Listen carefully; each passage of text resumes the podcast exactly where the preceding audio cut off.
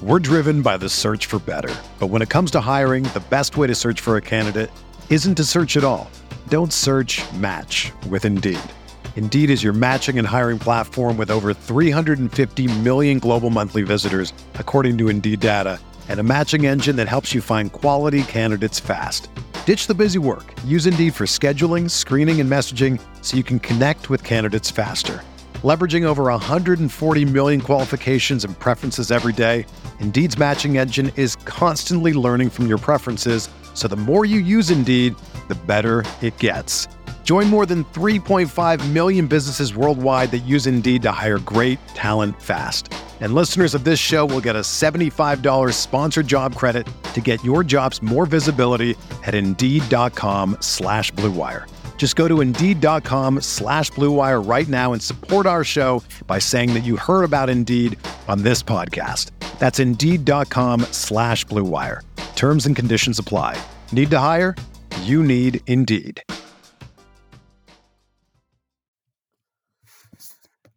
It's the True Faith Newcastle United podcast. Newcastle United 2, West Brom 1 as Steve Bruce's patched up, COVID stricken Magpies um, defeat relegation threatened West Brom at St James's Park on Saturday. You've got myself, Alex Hurst, Ben Wade, Michael Carlin, and Simon Campbell to talk it through today. What happened, what went right, what went wrong, and just how good a result it was. Because there's a little bit of discussion about the performance, about the result, and where Newcastle United go from here.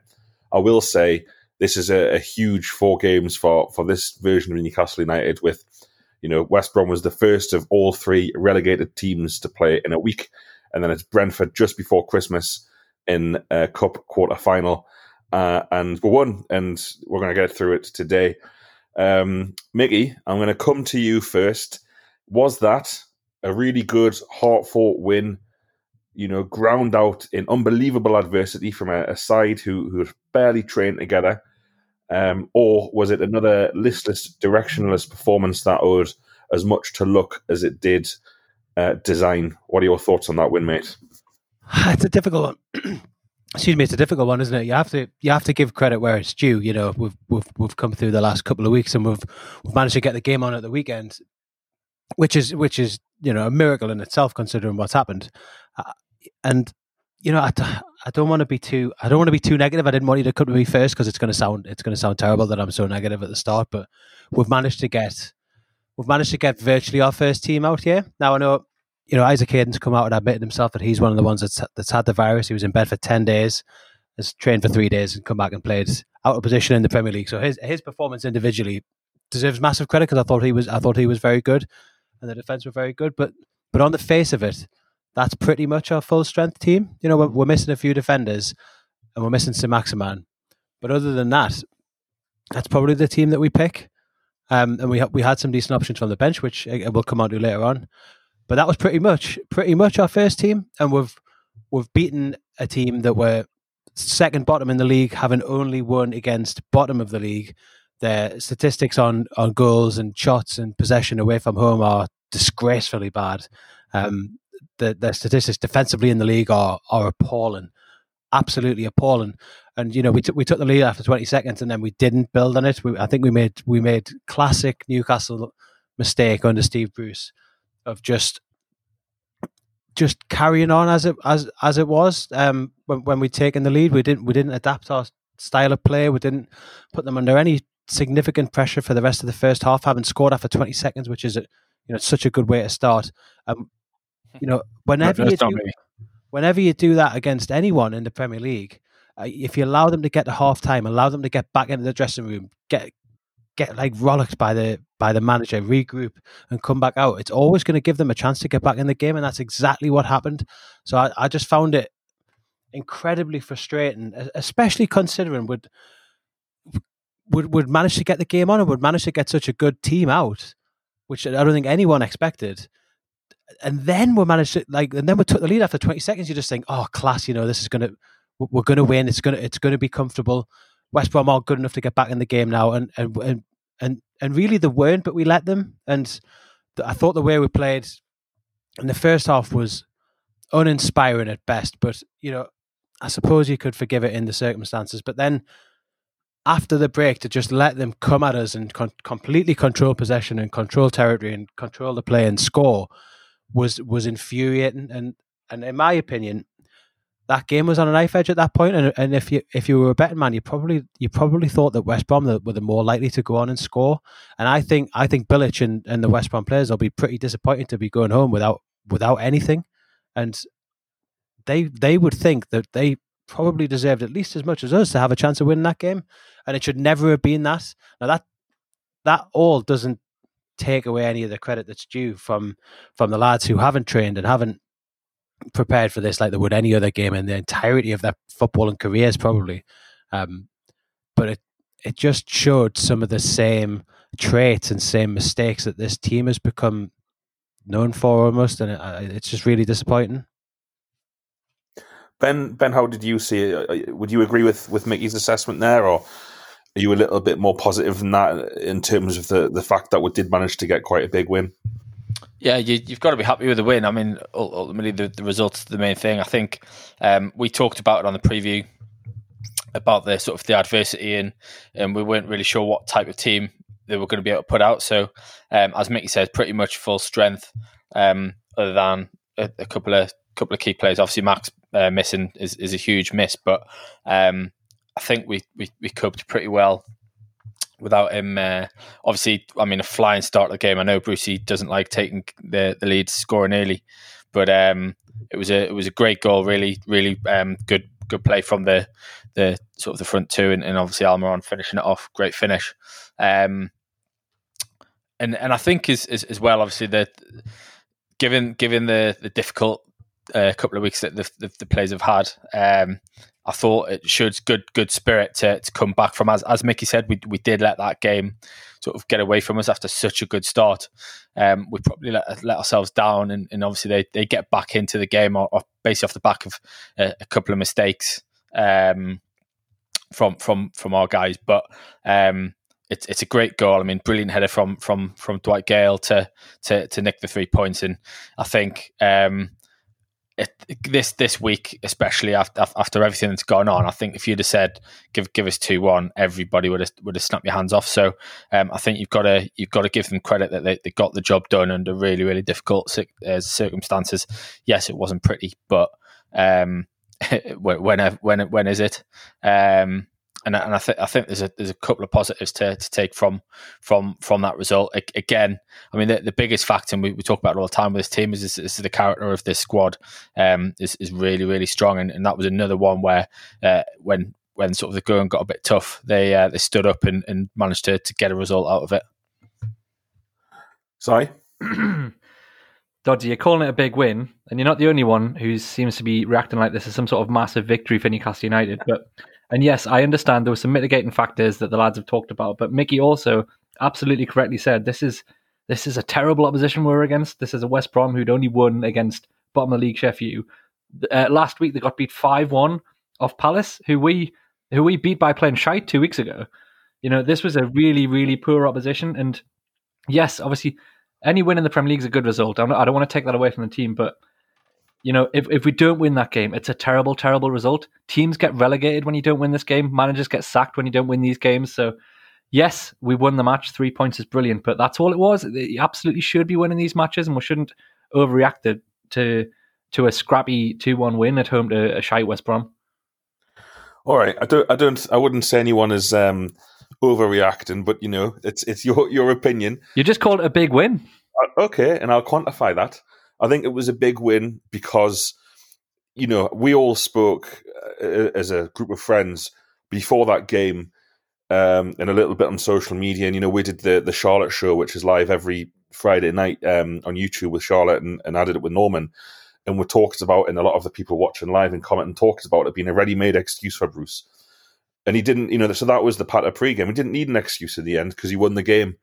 Um, I don't disagree with the things you said. The reason I think it was a big win is if we lose that game, if that goes the wrong way, the gap between us and West Brom um, is just five points when you're coming up to a run of fixtures, um, which includes, you know, Leicester, Man City, and Liverpool. And I appreciate we have two other games this week, but if we'd lost that game yesterday, um, you're going into this massive week. And I'm not saying Newcastle have had a good week, by the way. I think Steve Bruce, for, for someone like me, needs to have a, a, good week this week. And for a lot of other Newcastle fans, if he has a good week this week and particularly gets through Brentford, I wouldn't say it's a free hit against the three teams that follow. And he could really, you know, do himself a favour by trying to actually score some goals and winning those games I've mentioned coming up.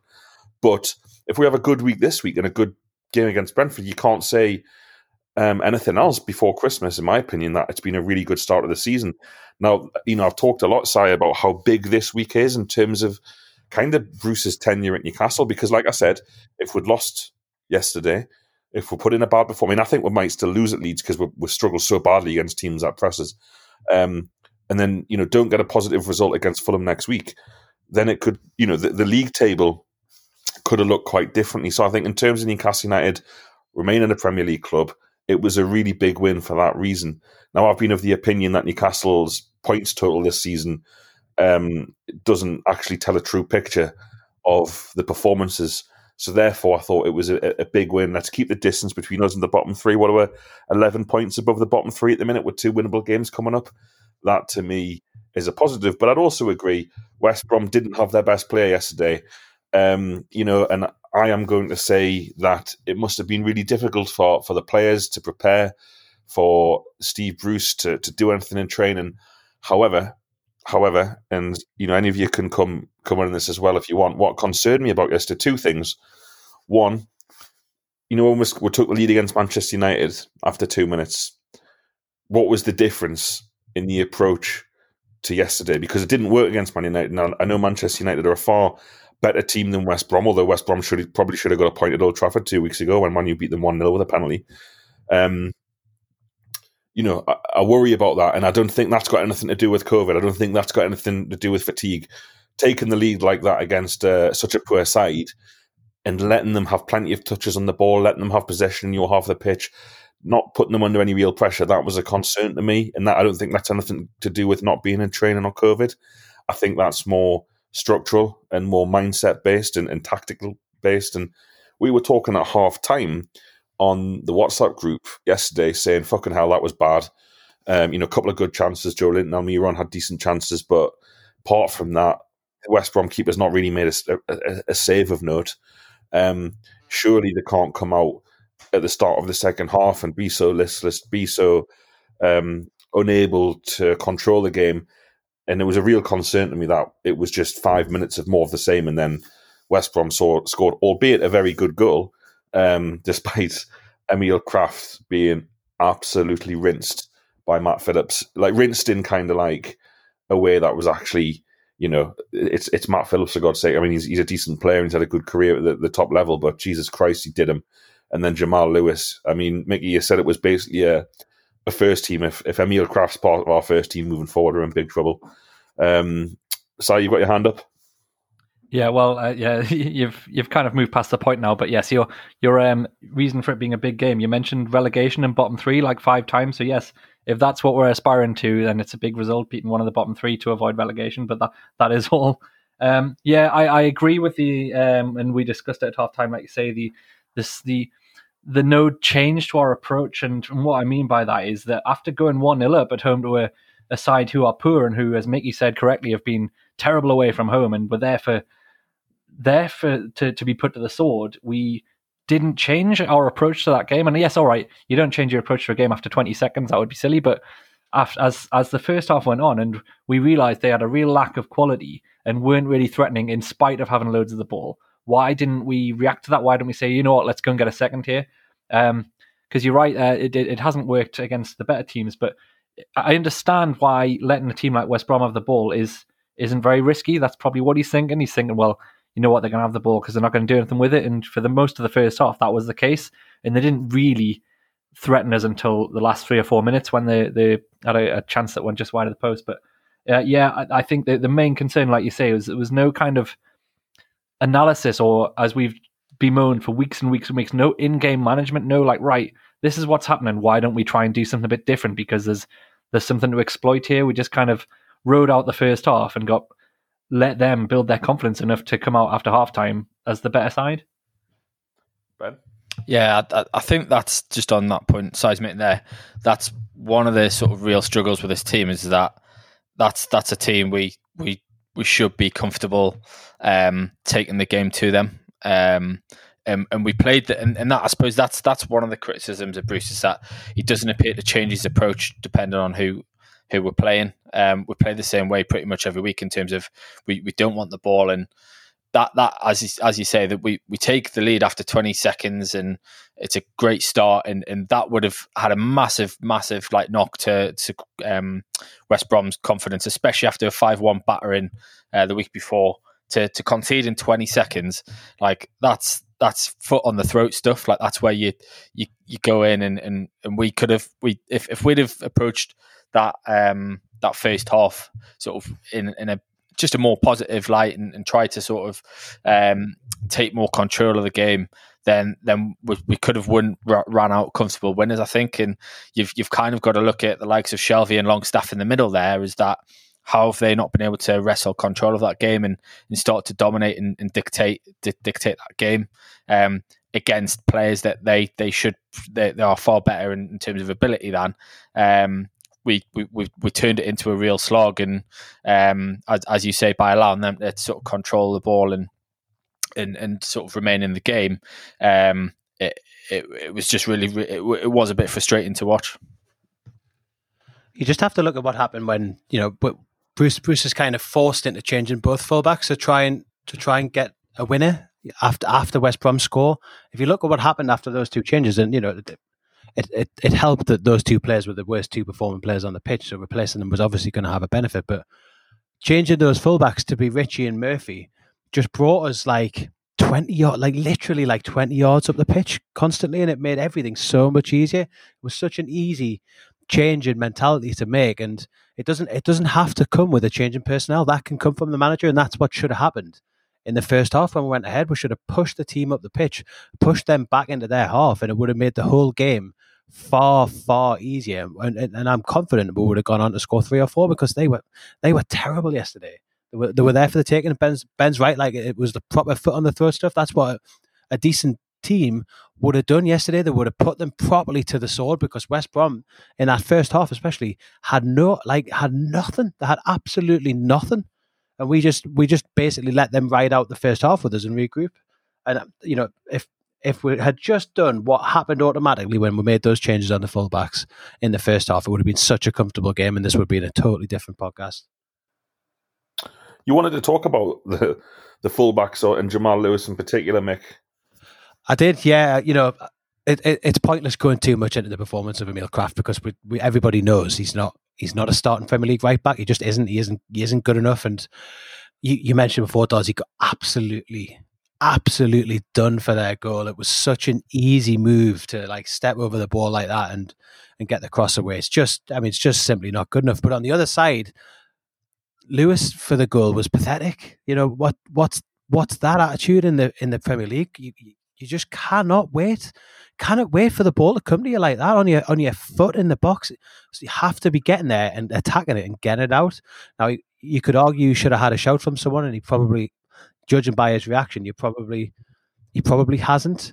But look he, at got, he got one from Ritchie afterwards. I was just going to say, look at Ritchie's reaction to what to what happened. He like he absolutely kicked off with him, and that's what needed to happen because it was not acceptable at all. It, it should never happen in the Premier League. That, and I thought that just like it just totally summed up his performance as a whole. I thought I thought he had a really really bad game yesterday, and he needs to he needs to start proving what we're signing him for because he isn't doing it and he may be a victim of the system and the way we the way we play football at Newcastle United, but he's not the kind of attacking marauding fullback that everyone thought we were signing. He's he looks really negative and and blunt. You know, every every pass he makes is either inside or backwards. He's he's very very rarely over overlapping his winger. And of all the wingers to be overlapping, Matt Ritchie's the perfect one because he's so slow. Like he doesn't even have to run that fast to get past them. He, he I, I can't remember a single time in the first half when he did that. I can't remember him getting getting into their half of the pitch with the ball. I can't remember him making any passes forward. It, it, it was such a demoralising performance from a young player, and uh, that that might sound really harsh, and it is really harsh because he because he's young and he's he's just getting the grips with with kind of prop, proper first team football. You know, Norwich doesn't count because they're Norwich. Um, and he may he may have been one of the players that had coronavirus. You never know. But I, I, was really disappointed in his his performance yesterday. He was he was the one the one signing for me in the summer that I that you know obviously other than Wilson, which is which is obvious. But I was probably excited when we signed Lewis because he was a a breath of fresh air. It was a young young English attacking fullback that other teams wanted to sign, and you know he's Northern he's Northern Irish. Northern Irish, you know, British. You're neither here nor there. Um, that performance he put in yesterday kind of if he was to do more more of that, would would would highlight why we were able to get him and why he didn't go somewhere better because it was really really poor. I, I want to defend him a little bit, Miggy, uh, and not not on yesterday's performance because you're right, he had a, he had a real stinker. Uh, I think there's a few factors um, in play against him at the minute, and yeah, also he could have been someone who had COVID and wasn't quite up to up to fitness when we literally had no other choice. But one, we we don't have any competition. I mean, he's literally the first left back we've signed in about 10 years, and he's the only left back we have. I mean, I don't know what's up with Paul Dummett, but he's just not been fit for, for several years now. He, he doesn't have any competition. So, that's one thing where he's not he's not driven to improve as, as well as he might if he had, you know, real competition for that position. Two, I think he looks like a player who's not sure what his role is. I, I, I know it's easy to try and bounce this back on the manager, but he just doesn't look like he knows what his instructions are, where he's meant to be. Positionally, he really seems to struggle, and that's not just this week. Um, and three, and this isn't his fault. I think um, he's not had a chance to build a partnership with anyone. I mean, he started the season with Maximin in front of him. He's then had Almiron playing in front, but inside as like a centre mid. He's got Ritchie this week. He's had, I'm sure, um, Joelinton in front of him a couple of games. Like he just he doesn't have a, a, partnership, and this is him in a new team where he should be, you know, learning to play with with his teammates, and it's it's much much harder if you've got a different member of your squad in front of you each week. So I can defend him on the grounds that there are some factors there that are out of his control that aren't helping him develop and settle in at Newcastle. And, and you're right, it's a real shame because he was one of the exciting signings of the of the summer. I, th- I think just come on that you've made a few good points there. Side, you've got to remember he's, he's he is a young lad. Like he, there, there isn't any sort of um, you, you, it, it's the type of situation where you'd you'd have loved to have had like an experienced left back in, in the squad, sort of there to, to nurture him and, and sort of co- coach him a bit. And, and if you haven't got that player, then you'd hope the manager can can do that. But Bruce doesn't appear to be. Um, he, he doesn't appear to be sort of doing that sort of coaching element with him to to to sort of uh, give him confidence and, and obviously improve him. But um, you're right in terms of I think he's naturally I think he wants to be like an attack and win back, but that's not how Newcastle United play. That's not how Steve Bruce's team plays. If he's bombing on um, every opportunity, then then you can guarantee he's probably going to be getting told off for for, for doing that by leaving space at the back. And we're, we're not the type of team because we don't play with a huge amount of the ball. That would be like wasted energy anyway.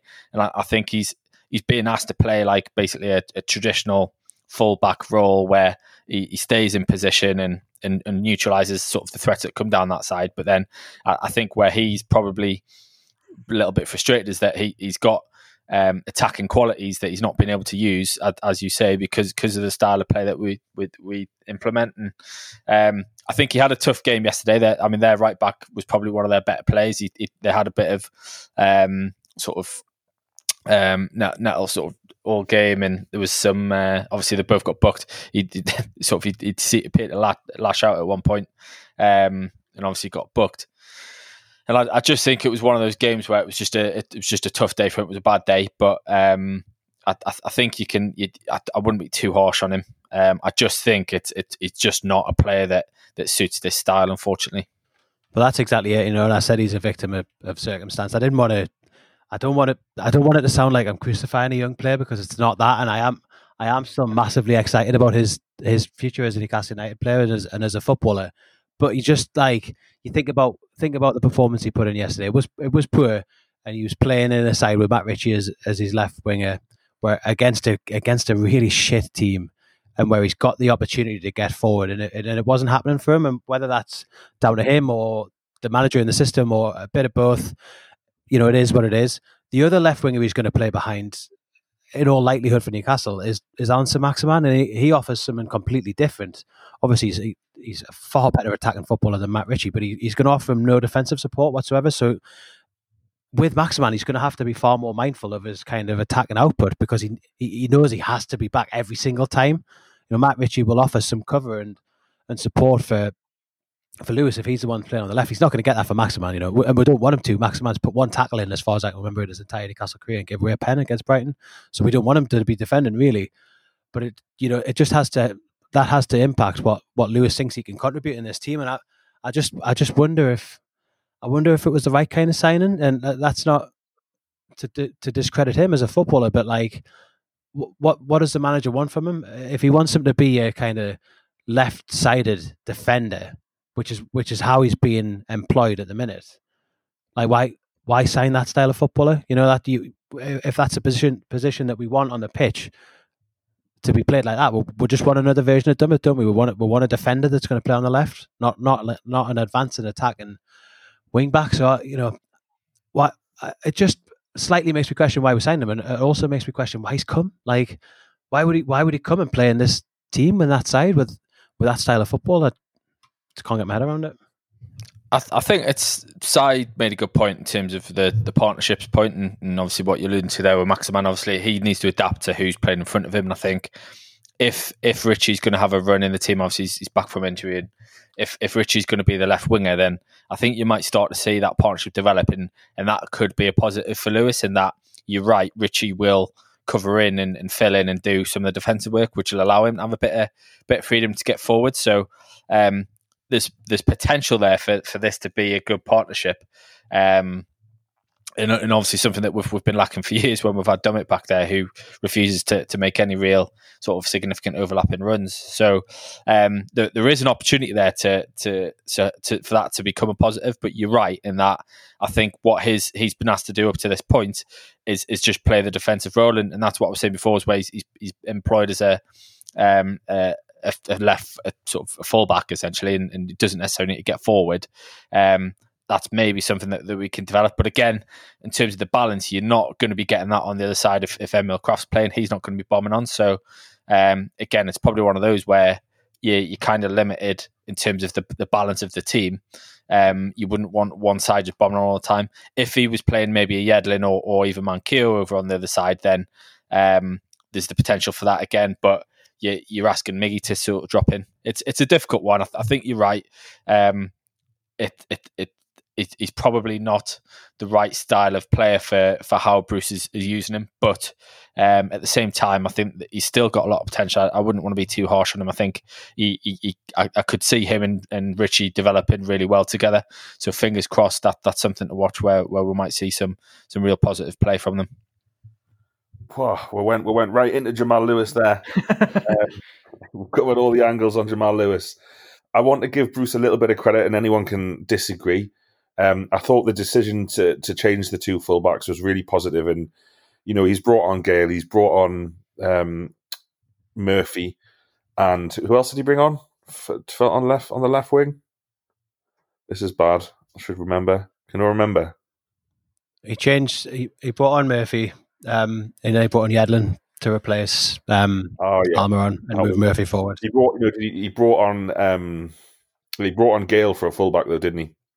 and move Ritchie back. Yeah, and he, put, he put Joe on the left, which Gayle, we all question. Gayle for Yeah. Well, anyway, you know, fair play, and, and I get it, Sice. I agree that yeah, it's West Brom, and you know, you have to want to try and win that game, but but too often in the past we've seen silly subs or negative subs, and those those substitutes change change that game, and you have to give. You know, we we are very critical of Steve Bruce. Lots of people listening will be very critical of Steve Bruce when he gets things wrong, and I think he gets a lot wrong. And we've talked about some of the things he gets wrong but he got those substitutions spot on yesterday. And it's not the first time this season either, um, or or last. Now you, you could argue bringing Dwight Gayle onto the pitch is, is a fairly obvious one, particularly with what he produced. But in terms of you know what what Bruce is good and bad at, I quite like the fact that he just went for the juggler yesterday. And yeah, I would have liked to seen it happen a bit earlier, but um, but but really really good stuff. And I don't know what what, you thought, but I thought um, Murphy's cross reminded me of like Laurent Robert being able to cross the ball with such pace and whip and bend from such a deep position.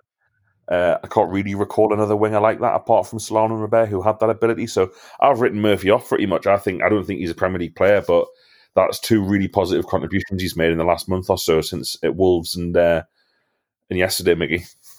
Yeah, you have to give him credit. It was a, it was, it was the perfect cross, wasn't it? You know, he's put it in in like a yard box, and it was the only place in the box that Gayle could have got there and, and met it. And then the header's brilliant and and scores. And you, are absolutely right. You know, credit credit where credit is due. The subs completely transformed the game, and were, I, I thought he got all three of them right. And kind of at the time for all three of them as well. I didn't agree, which shows you shows you what I know about football. But number one, I think the first sub, Joelinton goes on the left, and you just think like, "Fuck's sake, man!" Honestly, I was seriously going back to having Joelinton on the left when he's just finding a little bit of form in the middle. Anyway, the the sub works because it means Gayle's in the box and he scores the goal. The second sub getting Murphy on as a right back, and he's you know it's worked really well because it's allowed Murphy to be in that little pocket behind our winger where he's got space, and that's where he's delivered that cross from. And whether whether Bruce has foreseen that exact scenario happening, I don't know, but he must know that Murphy is capable of putting those balls in if he's got a bit of time and a bit of space, and it's worked almost straight away. I think he was on the pitch for for, for a minute or something before he puts that ball in. Um, so credit credit where it's due there, and then the third sub to to make that change and put Murphy in the attacking position and put a proper fullback in behind him has just solidified us enough that we've saw the game out. So I thought all three subs, individually and as a collective, were, were, were absolutely perfect. And Alex, you're, you're, completely right to highlight that it's not the first time this season that that's happened where he's got the subs absolutely spot on. So where, where we give him a lot of discredit for virtually everything else that he does, um, correctly or not, like he's he's got that completely and utterly right.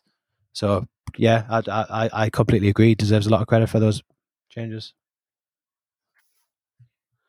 Sorry. Uh, I yeah I agree. So I'm not going to um, discredit the the substitutions he made. They were positive. He brought Gayle on early enough for him to have an impact on the game, which he eventually did. Um, I mean, the timing of the the Murphy uh, sub followed by the goal was quite quite something. But um, uh, I do worry that it's just not the answer longer term. Like this is a this is a side that's made up of basically championship players uh, in West Brom, and you're not going to be able to hoy Gayle and Murphy on with ten minutes to go and get many points. Uh, it's worked this time, but I don't think that's a sustainable long term plan. Yes, it was a positive a positive um, sub this time, but I don't, we can't be relying on needing to do that in, in future games. Basically, is what I'm saying. So yes, I will credit Bruce. He had to react and he got it right because uh, not to win this game, in my opinion, would have been a terrible, terrible result, and he, he probably knew that and thought we have to go for this and have to get get a result, and he and he got it. So fair enough. Um, I just like I think what we've said at the start is that we could have had this game out of sight and not needed a um, an impact sub, but fair enough. Fair enough. He got it. Yeah, but when you when you do need the impact sub and you get the impact sub, you have you have to give the credit that's there. Like I I I, I made that point at the start, side, so I, I know you're right. We should have been playing different football and we should never have needed it, but we did. And part of the reason why that might have happened might have been a lack of fitness from the players and um, and, and the impact of coronavirus um, on the on the squad. So you you know, if we're pragmatic about what happened yesterday, the the subs were an important part of that game, and it's it's won us the game. Certainly did. Um, and also, just, sorry, just, just before we move on, that that cross and header works against anyone in the league. Like the the, the quality that was there, especially in the cross, you kind of defend against that. It, it's he's put it on an absolute platter for Gayle, where where you, in a position where you just can't defend it. If he yeah, puts that cross in against Man City or Liverpool, it, it, we still score. I'm not sure Murphy gets the time and space to put that cross in against better teams, but I know what you're saying. Yeah, and, and, and let's not forget Dwight. the one it's, it's some header. It's it's it, it, as much as I like the header, it's the movement and and, and you know, it's Norman who who said on the podcast, I think after Southampton away pre lockdown last season, when a lot of Newcastle fans were annoyed that Gayle had missed three or four chances, and it's like you, you, you know, we know when Joelinton plays up front, and I know it's a harsh comparison, but there, there, there just isn't an attack where Dwight Gayle isn't in the box. If, if Newcastle have the ball in the opponent's final third of the pitch, Dwight Gayle is in the right place constantly, whether he gets the ball or not. And the movement to kind of move in front of the defender, then move in between the two of them, that's just kind of like I wouldn't say you can't teach it because you probably can, but you know I just like Joelinton's never going to have that ever, in my opinion. He's just it's just not going to happen, and and that brings us to a, an interest one. You know, everyone listening knows I'm a huge fan of Dwight Gayle. I think Um, yes, I think Callum Wilson is. If we're going to play one striker, Callum Wilson starts ahead of him. I thought Wilson was very good yesterday. Again, despite not getting the chances he, he thrives on. But um, I would start Dwight Gayle ahead of Joelinton every day of the week because we're just going to score more goals and we're going to have we're going to be more dangerous. And um, you know, I think Dwight. Yes, I mean he's he's had, a great header before that cleared off the line from a corner. He doesn't really get the the credit he deserves for his aerial prowess. Even when he's played up front as a lone striker for Newcastle, he's been decent at that hold up role. Um, and you know what? I think it's it's six goals and his oh, sorry five goals in his last eleven starts now for Newcastle, which is really really decent. Um, and I, I, really hope he signs a new contract and stays. Ben, you know, I'm, I'm a bit down about Joelinton yesterday because I thought brilliant ball. I mean, that's eye of the needle stuff. That ball he plays from me run, fantastic bit of play, great play by Wilson, fantastic ball. You know, great start. After that, apart from the one chance he, he creates for himself and he should have passed and should have shot. The, the, again, me concern about Joelinton is he had a much much better game against Palace, mm-hmm. and yeah, I mean, I doubt he had coronavirus because he's had it before, hasn't he? Though I don't know if the club have ever admitted that. Um, and he, he missed a large part of pre-season because of it. But you know, I, I don't know. I just I, every time I get excited about him, I just think, ah, uh, like there's nothing. You know, when he scored against Sheffield United last season, like we always thought that could be, you know, a new a new start or something like that for him. And then, then he plays the next game, and it's just like, nah. I just thought he was really poor after that opening minute yesterday. I thought he was weak, weak on. You know, when his back's to goal, he's so easily dispossessed. He gives the ball away. I don't know, Ben. You, you were more positive about him. What do you think? Excuse me. Yeah, I think. I mean, he's he's still the, the issue is is he's still a player fight like that's still trying to find his feet in in the league in the team um, I, I, still think he's he's not got a, a, clear position as him. I mean, the fact that he plays the last twenty minutes on the wing um, is a, is another change, and, and, he's asked to play another role, and he's never really been given a, a, settled spot in the team in terms of one role to play to, to kind of nail down. He's, he's been asked to do a bit of everything by Bruce, and I think he's probably a victim of that in terms of. Um, he's he, he what he's, he's he's not playing sort of every minute uh, up up the top of the pitch where he, he can do some damage. I mean, the the, the ball it, it started off. I mean, it couldn't have started off any better. That that pass to to Almiron is literally perfect. Like it's such a good ball, um, and that that was coming off the back of that that uh, really good partnership um, for the last ten minutes of the Palace game. Anyway, uh, where they're, they're, starting to link up, and and you you can see signs there that I, th- I think if he's going to succeed as a Premier League footballer, it's it's going to be in a front two, playing off someone with with with either um, Wilson or even I think Gayle could, could come in and, and, sort of offer some of the similar similar qualities to Wilson. Um, so th- so there is there is some potential there for for that to, to become a good partnership. Um, you're right. He did. I mean, he he, he created a, a, great chance where he, he souls Ivanovic. I mean, I don't know why Ivanovic is diving in like he does, completely sells himself. That's absolutely shocking. Um, but it gives him the time to, to cut back. And and yeah, I mean, he, obviously they, they, were saying at the time should should he have cut it back? I think there's long. I think it was Longstaff and, and Wilson were, were in the box in the middle. But as a striker, when you, have you've, you've got a shot on goal like that, a clear shot on goal, you, you've got to take that yes, it was a poor finish, but um, I'm I'm glad that he took that on because he, he needs he needs to be uh, sort of getting into that goal score mentality where you've got to be selfish and, and take shots um, where they come to you. So I did well with that. There was another move I think where we, had like a three on one after a corner where it broke down where he, he kind of messed up a bit and, and, and ruined a, a, really good opportunity. But um, I, I think it's a difficult game because again, as a team, we've played really poorly there yes, he is part of that, but it, it's not as if he's he's getting loads of opportunities up at the top end of the pitch to to sort of really have an influence on the game.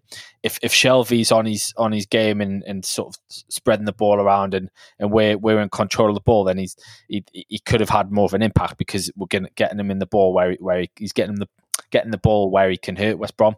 We we didn't we didn't have that, and so I think he went a bit missing. But I think you could have said that about a lot of the players. I wouldn't necessarily hone in on Joelinton as being being sort of the only one that had a stinker. I think there was a lot of players out there that that really struggled because of the way the game went.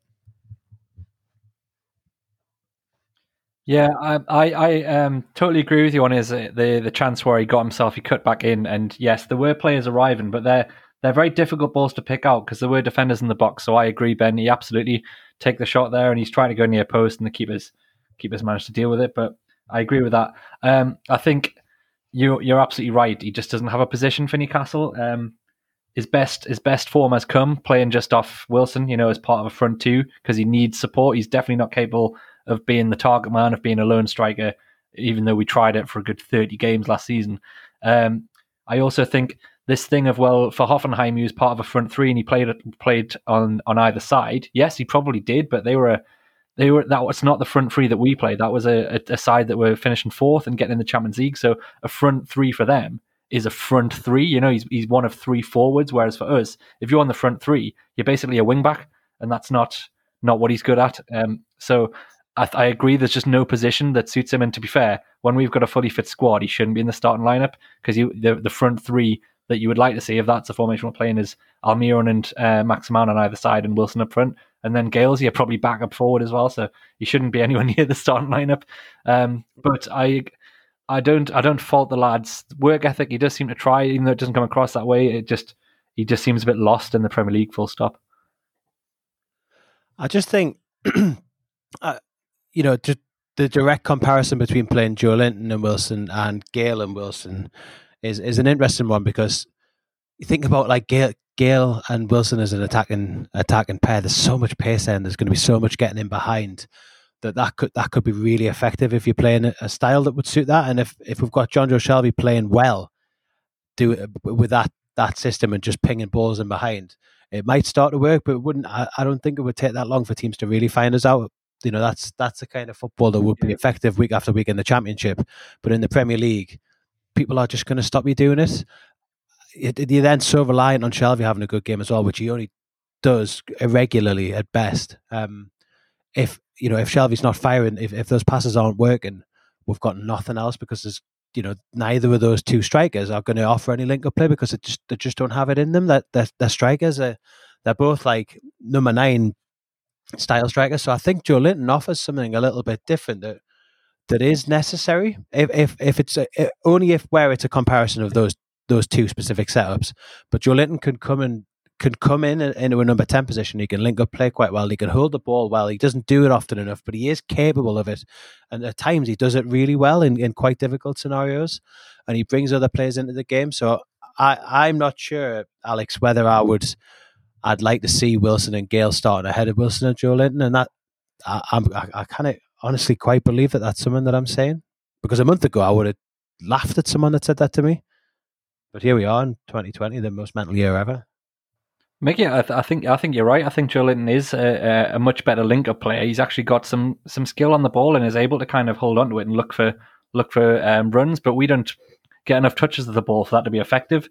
Uh, so the Gayle counter-attacking style is probably more suited to the way we are at the moment. Um, I think what was most telling about Joelinton yesterday, once he was moved out wide, which isn't his fault, was that when we scored the goal and Gayle gets the header in the box, Joelinton's about 25 yards from the box. Like he's nowhere near anyone else, and he, he doesn't he doesn't seem to get into get close enough to uh, the other players to to be more effective, which is what you'd like to see.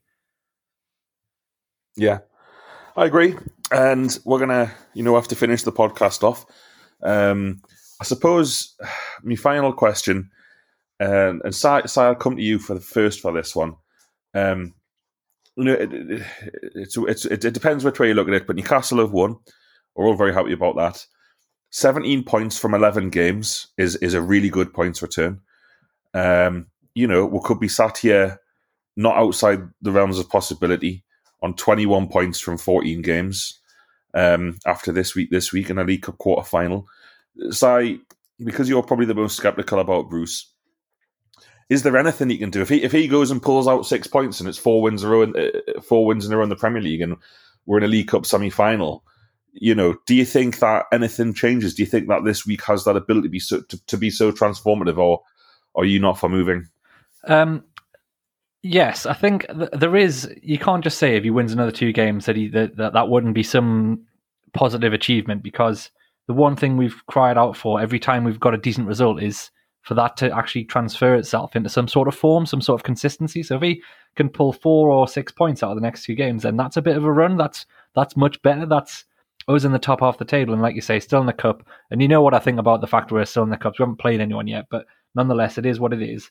Um, what was the the one thing I can give Steve Bruce credit for yesterday was um, nothing to do with the match. Was his comments after the game about the fact that it was good, but we actually need to do more to to be consistent. Uh, I can't remember what his exact words are, but um, he, he, mentioned consistency and he mentioned that that was a uh, that wasn't not to get too carried away with with that result, which is absolutely right because some of the uh, the pro Bruce people have, have gone over the top about this result and it's it's it's an expected result against a really bad team. What is um what he has to do now is prove that this team is capable of then carrying that form into another game and another game. So uh, he's right to to downplay the victory here. I think that was a good thing for him to do and, and admit that uh, there's more work to be done uh, rather than give himself a massive pat on the back, which you know I would have expected him to do. So I can give him loads of credit for acknowledging that, that the work doesn't stop here and that there's two more games here that can be won um, which would put us in great form, great morale going into a cup quarter final. So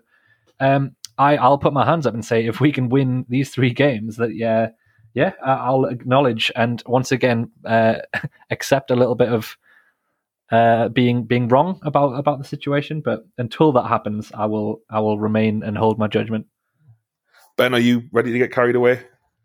I mean, I'm not getting carried away. I, I think my my expectation of this team is where we are at, and and I think that's the thing. Whereas you need everyone needs a bit of perspective. I, I don't think you should be too high, and I don't think you should be too low.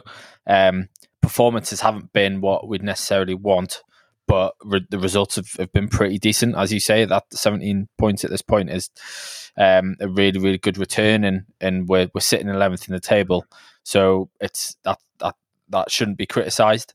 Um, but e- equally, we're we're, only eleventh. That that doesn't mean a huge amount to, to people saying, "Oh, we're, we're five points off fifth and, and all that sort of stuff. I think need to, to sort of um, take take reality check as well. I think I, I expected us to, to uh, my prediction at the start of the season was to to finish eleventh, and that's where we are at the minute. So, so, for me, we're we're on par. We're on course of, of what I expect.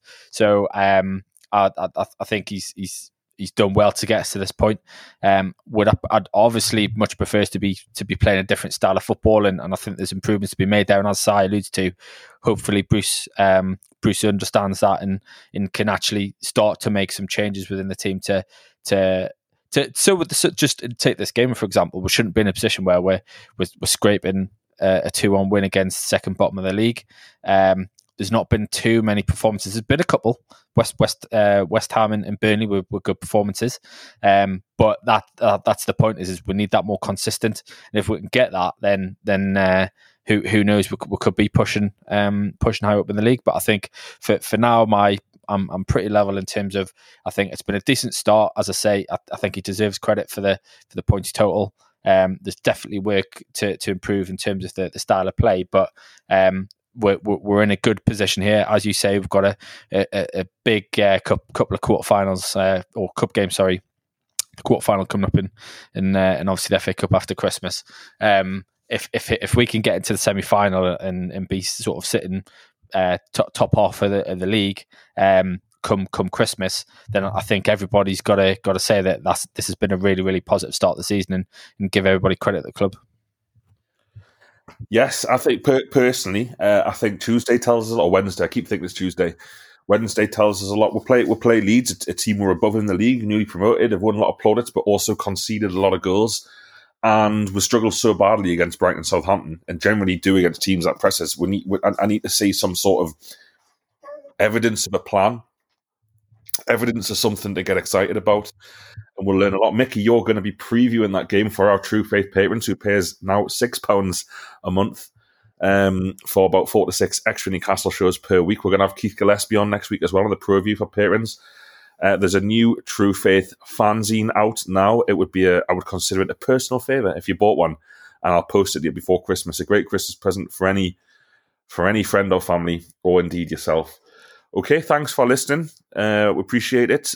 Adam will have the post Leeds podcast for you all Wednesday evening. That will be out. Uh, and then I'll probably be back next week after the Fulham game. So thanks everyone for listening. Thanks to you three lads for doing it. Speak to you all very soon. This is the story of the one. As a maintenance engineer, he hears things differently. To the untrained ear, everything on his shop floor might sound fine, but he can hear gears grinding or a belt slipping. So he steps in to fix the problem at hand before it gets out of hand. And he knows Grainger's got the right product he needs to get the job done, which is music to his ears. Call, clickgrainger.com, or just stop by. Grainger, for the ones who get it done.